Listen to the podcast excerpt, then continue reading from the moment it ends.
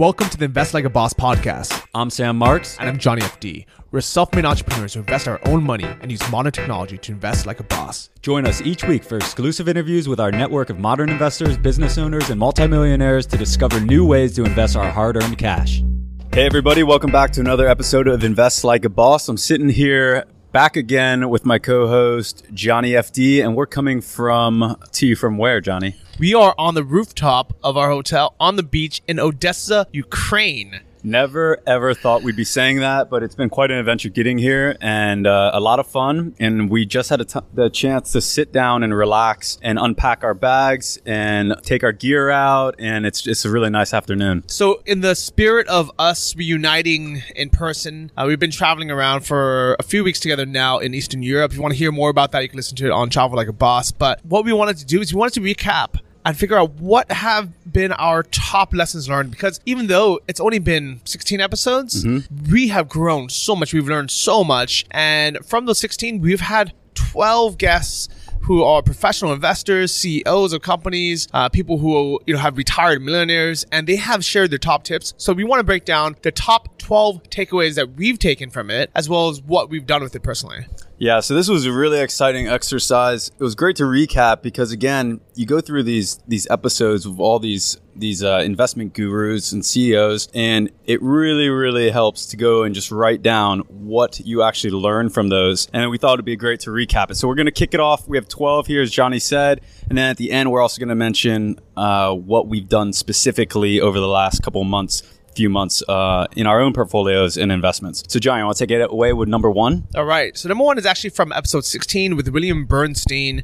The take, big takeaway we got from that is investing in stocks long term is not actually risky. And when you really break that down, when you think about it, you're like, how how is that not risky? It's but when you when you when you buy the wrong time, you sell the wrong time, mm. super risky. And as I've always said in every episode, I personally do not buy individual stocks anymore because I know how risky it is, how much of a gamble it is. But the reason why I'm so bullish with index funds is because I know that stocks long term, as long as you're not you don't panic and you're not emotionally uh, in a bad place or financially in a bad place where you need to sell, that in the long term, it's actually a very very good investment and can make a ton of money.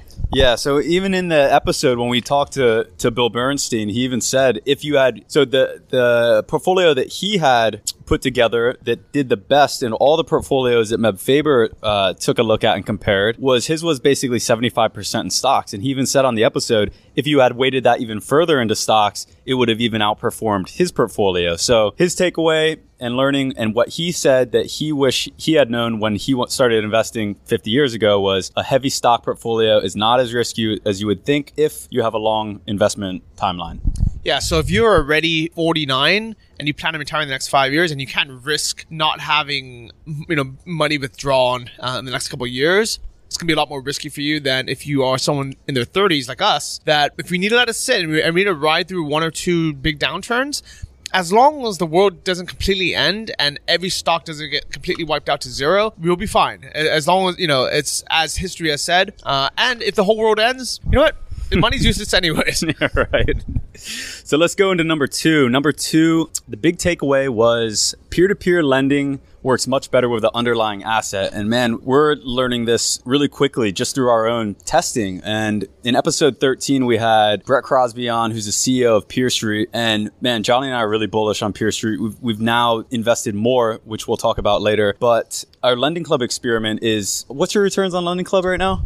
It keeps going down. I yeah. think it's at like six and a half percent now. So I invested uh, five figures. I ended up being, I think, 50K. And my first month's returns were only f- like four dollars and eighty cents in interest. And I expect that to raise a lot this month. But you know, it's there's just something that's inherently scary about the loans not being secured. And right now, where our economy and the market's doing you know fairly well. It's trickling along. So our big concern is what happens in a bad market or a recession. How many of those loans start getting written off? So what we really liked about Peer Street is that the the loans are secured by real estate, by the by the loaner's real estate or the borrower's real estate. And actually, since we recorded that episode, Peer Street had their first loan go into default. But the wonderful thing was, as we anticipated, was there's no losses to the lenders. So we're really bullish on peer-to-peer lending with some type of underlying asset.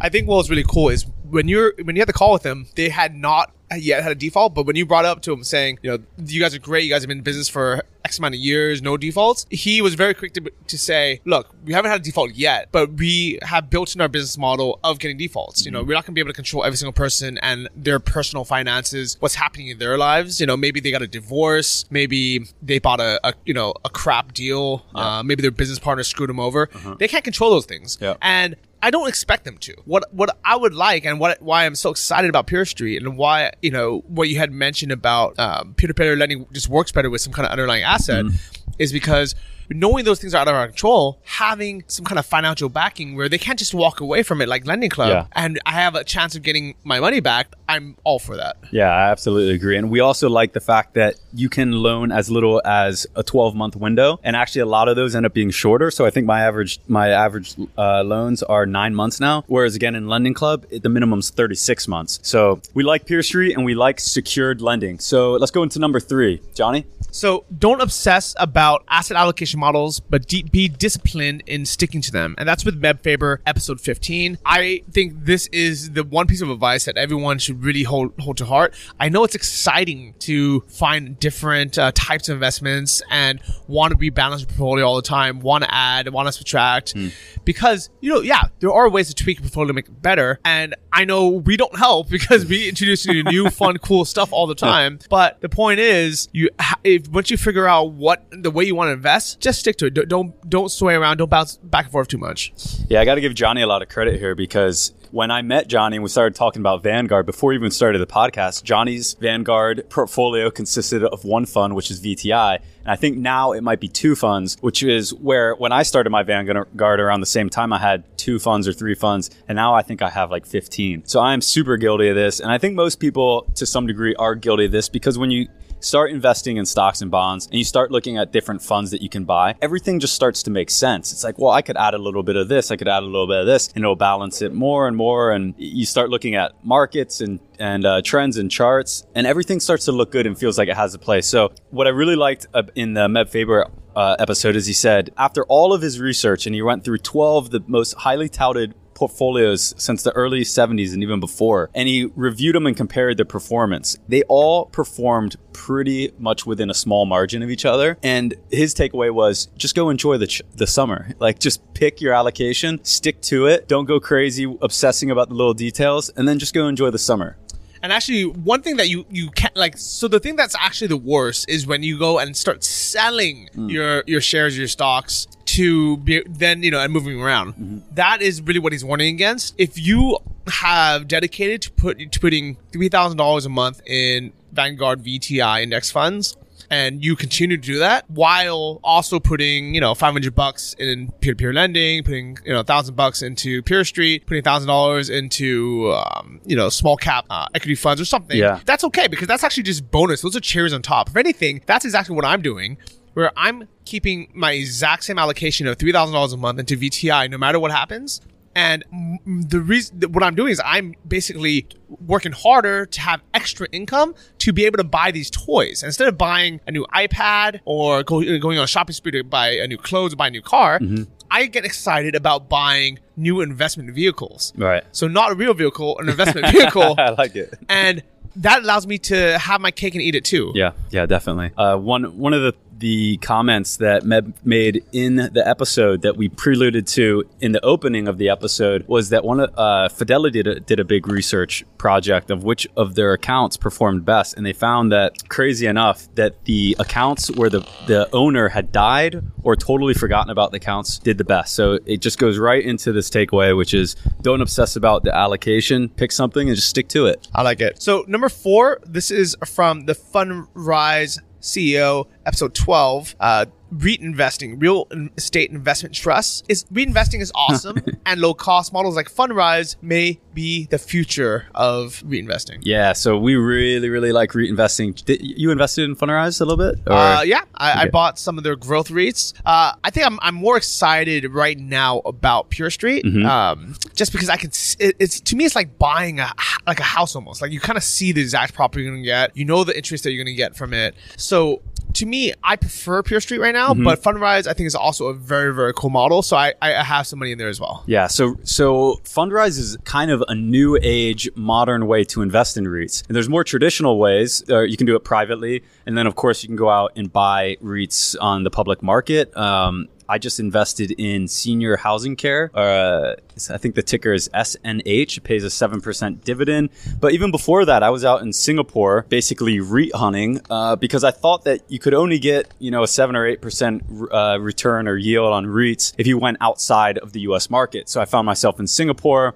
I bought some REITs there. They were yielding seven and a half percent. And I really, really just kind of fell in love with REIT investing because I also own property. And I realized, man, to get seven percent yield on owning an investment property, it's achievable, but my the the maintenance and the overhead and the hassle, it just it for someone that like us that kind of lives uh, you know remotely and works remotely, it just doesn't really make sense. So I really like REITs. Um, I've been investing more heavily in them, and I think fundraisers are a super cool way to get involved with them um, because it cuts a lot of the fat out of them. So if you look at Fundrise right now, their different REITs are yielding between eight and twelve percent, and if you li- listen to episodes, you can find out why. So really bullish on REITs, and um, that was a great episode with Ben Miller, who's uh, the CEO of, of Fundrise. We're glad to have him on. Yeah, so take a take a listen to episode twelve. Uh, sign up for it, and that way you can get first access to be able to invest in the REITs because they close they close up, and so I'm ba- personally waiting for their income REIT to reopen, uh, and I will be putting more money uh, myself in there when it, when it does. So number five, the takeaway, probably one that Johnny and I can speak about the most is investing in yourself is the surest way to make exponential returns. And if you look at so many of the different investment gurus that we talk to and, and professionals out there, it seems like everyone's trying to optimize around an 8 to 10% return as a broad spectrum. And of course, you can get high returns and capital gains and stuff, but you know, 8 to 10% isn't going to make you rich quick, depending on how much you're investing. And I think the surest way, uh, you know, we talk to people like Kevin Shea, who started uh, Hong Kong's biggest self storage company, or Dan Norris, who started he's started tons of businesses and recently just started uh, a microbrewery down in Australia. And then of course Johnny FD sitting next to me. I mean, these are all sure examples of investing yourself is where you can really make a mint. So I'm very happy to make eight percent on my money, but there was one investment that I made a few years ago. Invested thousand dollars, and I got a two thousand percent return. I made about so I, I invested in a course, an online course that taught me how to how to dropship stuff and, and become a an entrepreneur online uh, and sell things in an e-commerce store. And I've now made over two hundred thousand dollars from it. It's not as a passive as these other investments, mm-hmm. but it just shows that when you invest in yourself and you learn a new skill and you dedicate yourself to it, you can and you create a business, you can make a lot more money than just hoping for ten percent. Yeah, and you can have that confidence in in your life and your in your profession that you're making income so that if investment markets and, and the economy ever goes down, you can still make money. And I think this goes more into just creating a startup or taking a, you know, a, a real estate course or whatever. It's, it can be anything as simple as investing to learn a language or investing to travel or learning any type of new skill. There's some incredible stats that are supporting that about 50% of the world's workforce in the next decade will be remote or freelancers. So it's going to be a freelancing economy in a way and learning skills that can help you be part of that economy and take advantage of it are extremely important for anybody that is going to be in the workforce for the next 20 or 30 years. both Sam and I invested in a book a few years ago mm-hmm. that probably cost us twenty seven ninety nine. Mm. That is hugely responsible for bringing us to where we are now. Remember that book? There's a lot of them, but uh, maybe start with a four hour work week. Yep. Bingo bango. And it's it's one of those books that you know. I, I mean, I, I really believe that books are probably the best ROI in the world. Oh, for sure. You know, you, you you're getting someone who has taken years to research something, to live it, to trial and error it, and then you know maybe another year to write it, and you're getting that for less than thirty bucks. Yeah, absolutely. Read, read, read. Even Gandhi said, uh, live like there's no tomorrow, learn like you'll live forever. And books are probably the best way to do that. So we, we recommend a lot of them in the podcast. We just said the four hour work week. There is, um, of course, Money Master of the Game. And If you take a look at our resources page, we have a ton for you. But remember, take action on these. So that brings us to number six. Using leverage can get you rich, but can also get you into a lot of trouble. So in episodes four, Brian Jimerson, episode seven, Kevin Shea, and episode 14, Jonathan Preston all talked about how the kind of the secret bullet, kind of like the big secret how to really, really become a, like a millionaire, multi-millionaire, uh, get into those big numbers is to leverage yourself. But remember, higher risk is high reward. Yeah, I continue to hear this from people in the podcast, people outside the podcast, people that are giving me personal advice to take lever to leverage my assets and, and uh, borrow money to invest. You know, it's scary to me. I know a lot of people are making tons of money doing it. I think the ba- the basic premise is if you can borrow money at say 4% and you can invest it and make 10%, you're making 6% off essentially free money. So as even Jonathan Preston said in his his, uh, his episode, was if I can borrow a billion dollars at that, of course I do it, right? So there's a lot of people out there in the world doing it, especially in real estate and and things with, with hard assets. But and it's still scary to me. I actually just took out my first loan. I took it out for uh, fifty thousand dollars, and I it's a securities backed loan that I have through my bank at UBS. And you know what? I'm not even doing anything with it. It's sitting in a bank. I just wanted to learn the process of borrowing money, what that interest payments looks like, how much of a headache it is, and you know just see. It's, it's I'm not making any money off it. It's literally in my bank. I just wanted to learn the experience of, of having it. You know, that's actually pretty smart to, to experiment that way because what's funny about taking out money or taking out loans is banks are happy to loan you money when you don't need it. Yeah, right. when you do need it, you'll never get it. So it just rationally, it makes so much sense. If you can make 8% interest off of a 4% interest loan, you're netting the difference, netting 4%. Why wouldn't you do it? Yeah. I haven't done it because I'm scared. Right. Uh, I think the the time I would definitely do it is if I end up buying like a multi-family apartment unit Yeah. and I'm putting, you know, 20% down and I'm leveraging the 80%, then I would definitely do it because then I have the the hard asset. But right now, I think because I have the money to just buy whatever investments I want and not over leverage myself, mm-hmm. I'm a I'm a bit bit, you know, hesitant, but we'll see in another 16 episodes. Yeah. I might be saying I'm push, pushing all in. Getting greedy. I'm not sure, but yeah, the I checked with my accountant also, and uh, Mario said that the interest on the loan that you borrow, as long as you use it to invest, it's written off, similar to like the interest on a mortgage. So we'll see. We'll report back on how that all plays out. But just to recap, leverage can get you rich, but it can get you into a lot of trouble as well. So that takes us into number seven. The Tony Robbins all season portfolio, which turned John and I on to investing as a whole, a part of that book, Money Master of the Game. It's good, but it's not perfect. And I think the big takeaway from this was in the Meb Faber, uh, Meb Faber episode where he actually compared the Tony Robbins portfolio next to 10 other really highly touted ones, including the Bernstein one. And it was good, no doubt. It was good. It performed well, but it wasn't superior. It was about middle of the range. I think it, it outperformed five and underperformed four. So if that's what you like, go with it. But again, it's like back to what we said earlier is just pick something and stick to it. It doesn't have to be perfect. It's whatever you're comfortable with.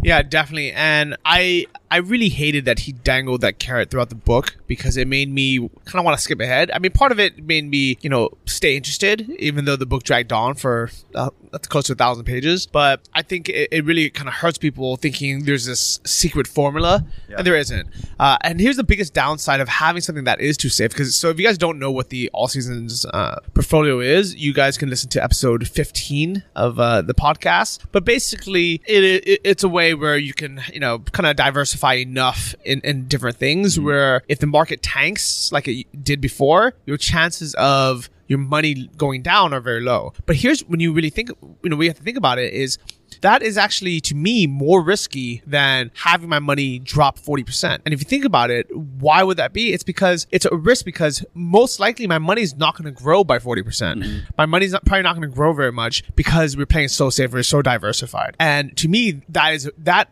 is a bigger risk than me losing some money, holding on to it, waiting for it to go back up and then selling.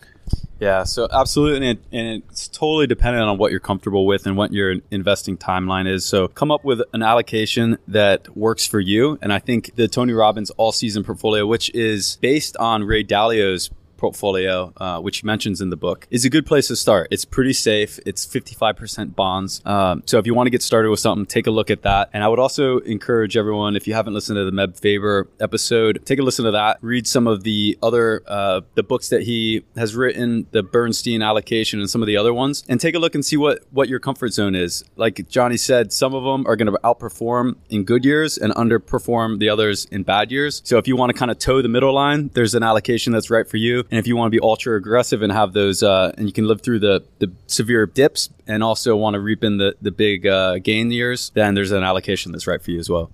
So next we have number eight. Annuities can help you sleep at night and grow tax deferred. This is from episode four. Stan the annuity man. Stan the annuity man. And we'll have to do another one on annuities. I know everyone's kind of bored of annuities, and look, they're not sexy, but that's not what they're there for. There are some investments that are sexy. Annuities not one of them. Well, what I I really liked about this episode, not that I have a big windfall of money where I can you know just put in annuities and you know watch it slowly grow guaranteed, but what I really like is knowing that the the, the fact that outside of the U.S. in a lot of countries there are negative interest. uh, bonds out there. and what that means is you put your money into an account and every year, not they don't pay you money. Mm-hmm. They like just they give you like a a negative interest. Right. Like you're basically paying to just keep your money there. Yeah. And you might, uh, you know, ask why anyone in the world would do this because you're so used to getting interest. But really think about it, five or 10, 20 years ago, we were used to getting a good amount of interest, right. like 3%, 4%. Yeah. We never thought it would be at 0.03 or yeah. zero at a savings account. Mm. And just as unlikely as that was, it's also possible to one day have Bank of America or Wells Fargo start you know, uh, giving you negative interest, yeah. and that is a very big possibility. Mm-hmm. Yeah, it could be knocking at the door. Um, so yeah, three percent, two percent, two and a half percent, not sexy at all. But in this negative interest rate environment, it's not bad. The other great thing with with annuities are that they can grow tax deferred. So let's say you put in $100,000 today. Every year you're making 3%. So how much is that? 3,000, right? But you're not taxed on that. So that is actually comparable to getting a, a much higher interest rate that you have to pay tax on. The other great thing with annuities are that they are, I believe, asset protected, creditor protected. So the classic case of this, for lack of better examples, is OJ Simpson. He has a lot of his money in annuities no one can touch it. He can be sued by everybody up and down, uh, and he, no one can touch it. So, depending on what state you are, annuities can also be creditor protected. So, a lot of people in sports and doctors and people in litigious type of uh, professions, they like annuities. I like them as well. I definitely don't think it's the vehicle to try to get rich on. No one will try to sell you on that aspect of it, but it is something that can certainly help you sleep at night, um, locking money away, earning earning uh, a small interest rate, and growing it tax deferred. I like it. So number nine, we have low cost funds slash implementation are more important than optimizing asset allocation. That's from episodes 15 and 16 with Meb Faber and Bill Bernstein. Yeah, so this point continues to be ra- raised, and I think the first time we heard it was again in the in the Tony Robbins book, but it was really really hammered in by Meb Faber and then again by Bill Bernstein. And if you take say the top performing asset allocation model that Meb uh, compared to the worst one, and you put on the fees of a typical advisor or a regular type of fee in a mutual fund, that best performing allocation then performed worse than the worst allocation. So I think the lid and the light is really being shed on this now. People before were kind of suckered into put your money in this mutual fund and all the fees and underlying, you know, BS was hidden from the investor. But now with Vanguard and a lot of, of open tools, people are now seeing that wow, I'm paying ridiculous fees to hold a mutual fund and it's not outperforming anything that is not a free fee, right? If you still have mutual funds right now, I'm sorry.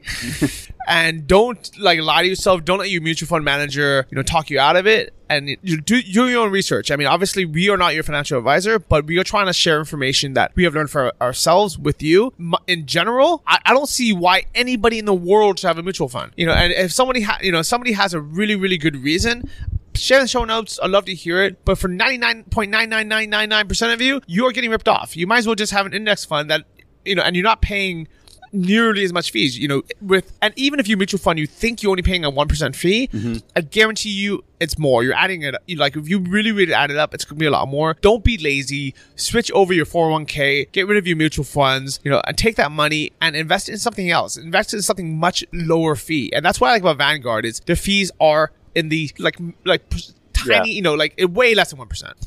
Yeah, yeah. So the, I think the typical Vanguard fees like maybe A quarter of a percent. I want to say a quarter percent, and then if you do like their Admiral shares, which is if you have say more than ten thousand dollars in a fund, it can be as low as like 0.03 percent. And a typical mutual fund is 1.25 percent, and then oftentimes you have an advisor that's either managing that or selling that to you, which is another percent. That's 2.25 percent. Now I know when I was in college and I was just started investing, say three four thousand dollars, I had no idea what that meant. I'm like, okay, makes sense if a guy's telling me I can make nine percent a year and he's going to charge one percent, then I didn't even know that there was a one, you know, one and a half percent on the mutual fund. But even if I did, it was like, okay, two and a half percent. He can make me nine. He's telling me he can make me nine historically.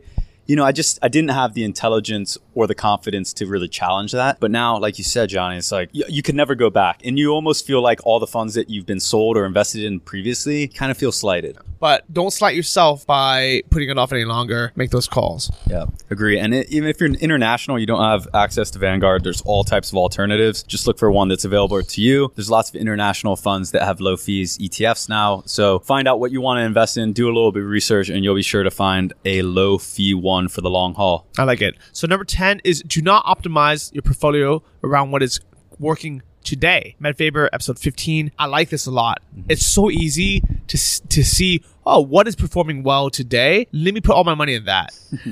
I think we're all guilty, right? Like this is just human nature. It goes and it goes back to when I first started investing again. You have something that goes on a hot streak, and what do you want to do? You want to liquidate everything else you have to buy more of it, right? Uh, it's like Bitcoin almost, right? I bought Bitcoin at 200. When it went to a thousand, I bought more, and then what happened? It tanked. So the major takeaway is when you do portfolio rebalancing. Let's say you have five funds at the end of each year, don't rebalance based on what's working. If anything, you want to do the opposite. You want to sell what's working and you want to rebalance to what's not working because over time, these things all balance out and have an upward trajectory. I don't even like using the word rebalancing at Yeah, all. yeah. Uh, I just never saw anything unless I like unless I needed to for some reason. uh, Unless you know I need like for some reason needed to buy Mm-hmm. uh, an investment property or needed to get my money out. I, I'm just never saw anything. The only thing I'm gonna do is buy more of X, Y, or Z. And what what am I gonna buy more of? Not what's super hot right now because the prices are skyrocketed high. I'm gonna buy what is super low and tanking right now. As Mm-hmm. long as I you know as long as I think that you know with the beyond reasonable doubt it's not gonna go to zero. So things like, for example, Facebook stock, if it's skyrocketing high, I'm not going to go buy more. You know, I think to me that's ridiculous. You know, why would you buy it when it's you know marked up? Uh, it's it's almost like you, you're like, oh, Uber has surge pricing. Let me go call an Yeah, Uber right now. no, you know, buy things when they're on sale, knowing that the price can go back up, so you can sell it for more. Well, at least that, that's the hope, and that, that's exactly what I do. If I'm going to buy uh, an index fund or a stock, I'm gonna buy it when the prices are low, knowing that hey, there's a good chance it's gonna go back up to at least where it was, if not more. Yeah, it takes a good stomach to do it, and I kind of like what you said about rebalancing. Just, just kind of almost ignore it because the experts can do this. It's a full time thing for them. They understand it, and not that it's that difficult, but it takes discipline. And I don't think from the research that I saw with Meb Faber that the outcome of doing that over the course of ten years is that significant that it's even worth the mind share. Um, you can definitely make outsized returns by doing so. However, you have other implications too. You have tax implications. If you sell something and you sell it before a year, you could have short term capital gains. So there's a lot of other variables I think you need to be conscious of. And for the typical investor, getting a low cost, low fee asset fund allocation started, balanced to something that you're you're happy to stick with. Just don't worry about the rebalancing, at least for the first couple of years. Just stick with it. I like it. Just buy more, and never sell. Yeah, I like that as well. So that brings us to where we're at, number 11. Only two more left.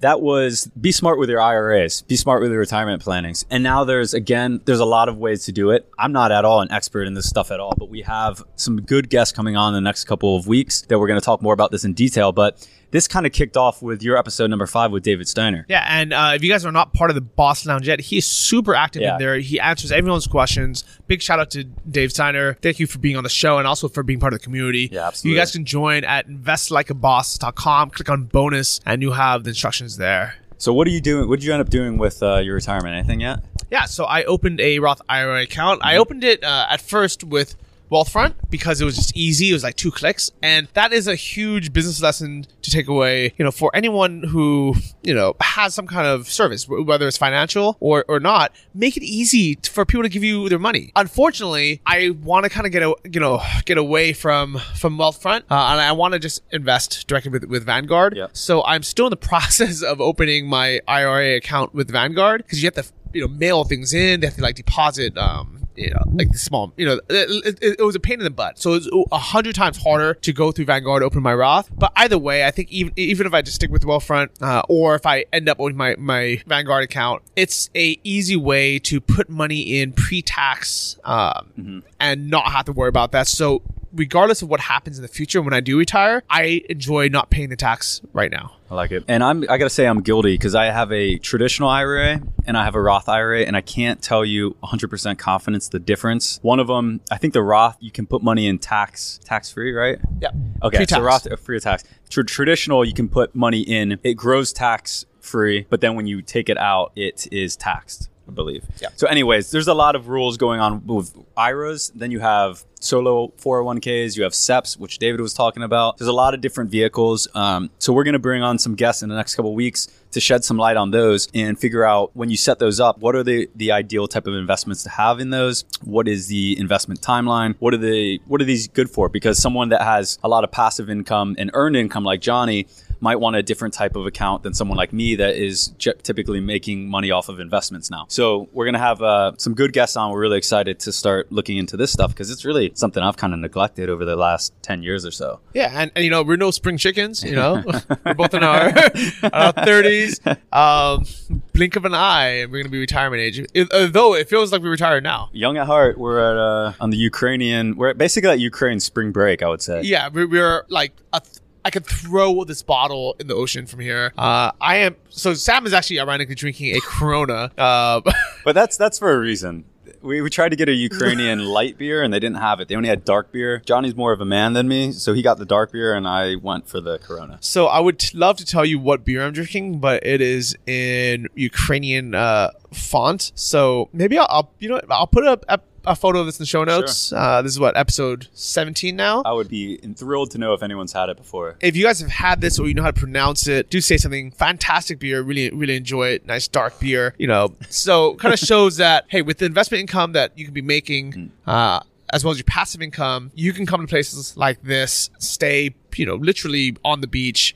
For not that much money, Yeah. for, for probably less than it would cost for me to be back in San Francisco just at a normal apartment. Yeah, we took a my we took a car here, a private car, great driver, lots of personality, really interesting ride. It was about a six hour drive.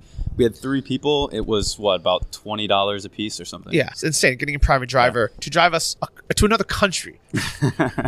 so, so we have number 12. The last one before we get into what Johnny and I have changed in our own investments.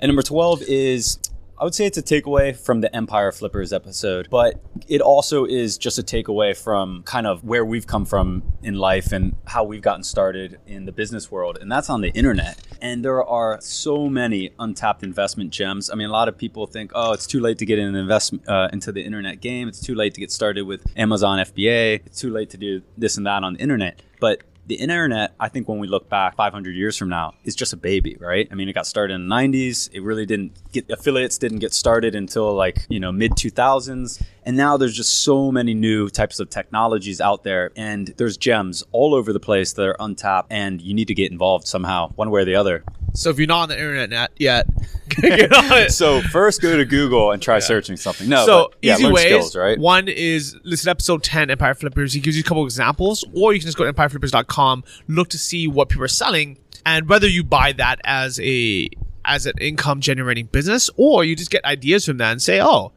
you know these uh, businesses are obviously making making money because you can see the revenue you can see the profit and if people are willing to buy these businesses for 50 60 100 grand you know they're worth something uh, or you can listen to travel like a boss podcast every week i have on a different entrepreneur who's doing something mostly online and you get ideas from there as well but i mean this kind of goes back to investing in yourself you know if you need you know if people go to school for seven years to learn some of these skills and spend 50 grand 100 grand buy a book, buy a thirty dollar book, take a thousand dollar course. You know, figure out how you can utilize the internet and to to make way more than ten percent. Yeah, definitely. I mean, I, the, I spent two thousand dollars on ad learning how to do affiliate marketing before I ever made even a penny. That was just, but I mean, a lot of people would say that's a waste, it's a loss, but no, that that taught me everything I know about you know the internet. That was my base for getting started on the internet, and just not just that, not just learning skills on the internet, but keeping your eye open because right now it's not that easy to invest directly in internet companies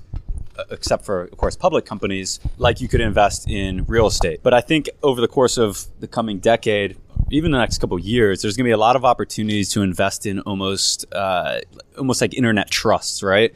And there's a lot of companies working on it. There's some that are successful. It's not easy to put together but i think as time goes on keep your eyes out for opportunities online to invest in in, uh, in yield, yielding inter- internet sites. I like it. So that is pretty much a wrap up of the last 16 episodes and the 12 guests that we've had on and what we've kind of learned from them, the big takeaways. You know, if any of that was interesting to you, uh, which I'm sure it was, go back to those episodes, listen to it with pen and paper, and take action. Remember, you know, just like reading a book, if you you know getting knowledge is is half of it actually taking action is the second part so sam on that what action have you taken in these last 16 episodes or 16 16 weeks or so Wow, it's been a whirlwind. I've definitely touched a lot of things. I've probably been in my Vanguard account 50 plus times. Uh, but I would say the biggest things I've done, I've, I've been doing more and more REIT investing. It's really intriguing to me because I've had the headaches of investing in real estate. Um, just being able to get the yield and knowing that there's real assets there, I like. So I've done, I bought a few different REITs. I bought Fundrise, which you've also bought. Um, I bought some ones in Singapore, and I've also bought that senior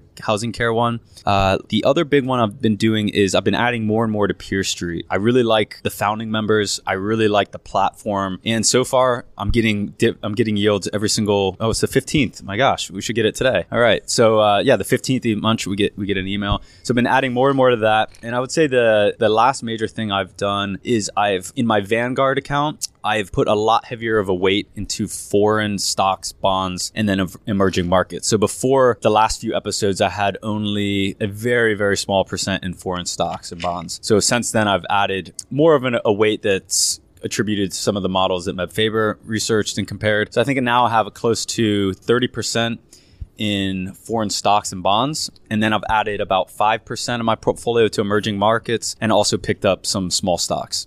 I like it. So in my uh, Vanguard account, I've added some small cap index funds. Uh, so somebody explained to me the reason why small caps are so important is because the large cap uh, funds are established companies, you know, like Coca Cola, you know, these companies that probably aren't going to grow that quickly or by that much. But the reason why they are the majority of an index fund um, is because they're pretty safe. You know they're going to grow. Um, you know, and and that's why people like them. So for me, I want high risk, high reward because Right. I'm young. I have income coming in every month. So I'm going to start putting a lot of money into the small caps, uh, which are going to be the smaller companies that are still publicly traded, but have potential to grow a lot, but also have the potential to maybe even go to zero.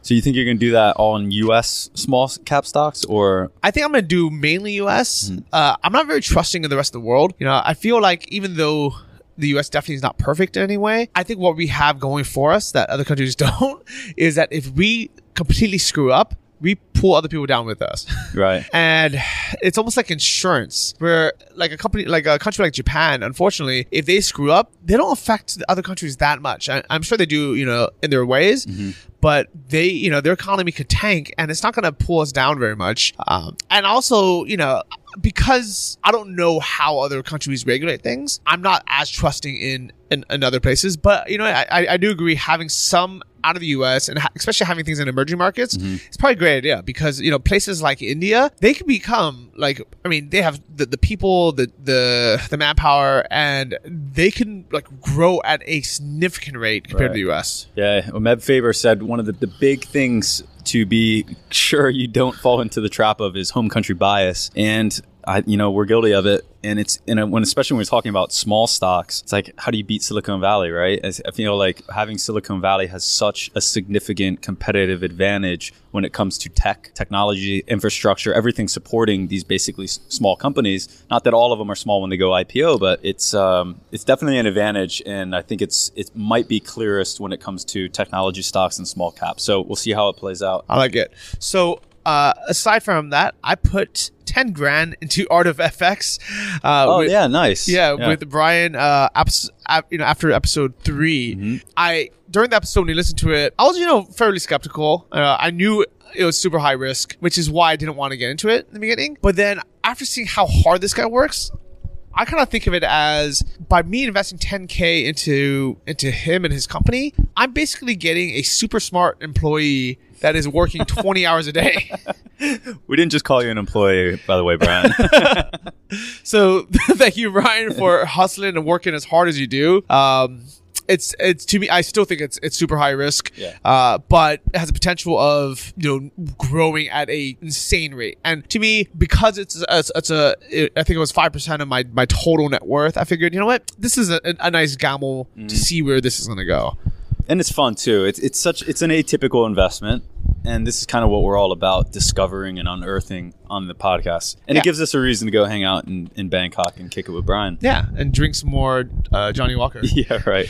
So next, uh, with my lending club, what I did was I have all my money in there still, but I am not on reinvesting, and I'm not um re rebuying. Right. So I'm basically letting that money pool into just like whatever their savings account is on there. Um, I would just withdraw it, but. I kind of like keeping it in there just so it's very easy for me to see in total how much I've made from them. So right, you know, I think I put in five thousand dollars total. Right now, my account is- worth five thousand six hundred, but this is over like three years. Yeah. So not you know the best returns keeps going down, more and more defaults. Um, but it's my and a lot of people's first introduction to peer-to-peer lending. Yeah. So I'm very glad that they're around. I don't regret investing in them when I did because that was the only option Yeah. it's great that there are new options now. Um, now with Wealthfront, same thing. Uh, I'm not uh, investing more money into them right now, just because it's a little bit too safe for me. You know, I, I don't want to buy bonds. I don't. I, I realized that Wealthfront and and Betterment, they one of their big priorities is not losing money for their customers, and that sounds like a great thing, right? Um, but I'm a very unique case because I don't really care if if my money you know drops temporarily because I you know I know that as long as I don't sell and I don't get emotional, I still have the exact same amount of shares than I did when the shares were worth 40% more. Uh, companies like Wealthfront and Betterment really need to protect their their brand and they can't have it destroyed, you know, if the the next time there's a downturn or a recession by having tons of people panic and freak out and sell. But that is the exact reason why I'm not putting more money in there. I'm not taking money out, but I'm not going to I'm not going to be adding any more money in just because it's a little bit too safe for me. Yeah, so Johnny's a 10 out of 10 in Wealthfront. If you have seen Wealthfront's dashboards and their their risk uh, assessment, Johnny's a 10 out of 10. Basically, he wants to crank that up to a 25 out of 10, but they won't let him. I actually emailed them asking. I said, "Can I just get rid of all the bond allocations? Yeah. Can you give me, you know, is there like a secret unlocked portfolio?" and I would love that they had that. Right. I mean, Well, if you guys are listening, that'd be a great idea for you to add in. Like, we'd have to like sign our life away, yeah. But you know, like just say, "I acknowledge this is not normal. This is super high risk. You probably lose money, but here, here you go." Well, I think you've pretty much created your own in Vanguard just by buying VTI. It's like uh, the Johnny FD uh, 26 out of 10 risk tolerance fund, right? Yeah, exactly. uh, big shout out to, to Ed if you're listening to this. Uh, he's a dentist in Hong Kong who, you know, kind of educated me a lot on the Vanguard Index funds. I'll, I'll definitely try to get him on the show one of these days. Cool, man. So I think that's pretty much a wrap. Guys, we have so many great guests coming up in the next two months. We're really, really stoked. Just to name a couple, we have the Betterment CEO, Jon Stein, coming up uh, in the middle of September. And we have one of our favorite guys, prolific in our circle, Simon Black of Sovereign Man, coming on, and many, many other awesome guys. So thanks, everyone, for their support in these first, uh, it'll be 17 episodes. We've grown tremendously. We're getting, uh, bringing you more and more guests to educate all of you. And of course, Johnny and ourselves and putting uh, our hard-earned cash to work in investments. Thank you guys for listening, and I'll see you all next week. Bye bye. We want to quickly thank everyone who's taken the time these last few weeks to leave reviews of the Invest Like a Boss podcast on the various iTunes stores. Uh, the first is actually from the UK by Dota Tech Bed. Five stars. Loving the podcast. Johnny warms up them with the JRE style, and Sam insightfully knocks it out of the park like the lads from TMBA. So that's Joe Rogan Experience style and tropical MBA knock knockouts. It's a great insight into the digital nomad community. I had a few beers during episode three and felt like I was there with them in Bangkok, gambling 10k and drinking Johnnie Walker Blue. Uh, it's actually platinum, but yeah. I just had a flashback, and uh, yeah, we'll just leave it at Johnnie Walker Blue. But uh, Platinum was a good second choice. so number two, we had uh, Alex Ritter from United States. Five stars says, following Johnny's journey has been inspirational to me and has helped me make wise financial decisions as well as teach me new cutting edge ways to invest my hard-earned money. Thanks, guys. All right. So next we have Dong Gua from the United States. Authentic and awesome. Five stars. I love this podcast. The hosts are like you and me trying to figure out where to invest their hard earned money, but they have the benefit of being able to speak with the gurus in the investment world and then sharing it with all of the listeners. So next we have Monique from Brazil, another five star review. I'm really glad I came across this podcast. Sam and Johnny have helped me to open my mind to new investment ideas and get me started in building my future wealth. Thanks, guys. Cheers, Monique. Thank you, Monique. Thank you so much. Keep these reviews coming. If you've left a review, please send a screenshot of the review to us. Uh, follow the instructions on investlikeaboss.com slash bonus for a chance to win a $25 gift card each and every month in the beginning of the month. And enjoy your travels. We're going to have a, another beer and maybe some vodka for you tonight in Odessa. Signing off from Odessa. Check you guys next week. Cheers. Thanks for listening to the Invest Like a Boss podcast. Join our mailing list at investlikeaboss.com to get exclusive access to our insider investment portfolios and our private members forum. If you enjoyed this episode, please subscribe on iTunes or your favorite podcast app. Tell your friends and leave us a review in the iTunes store. It helps more than you know. See you guys next week.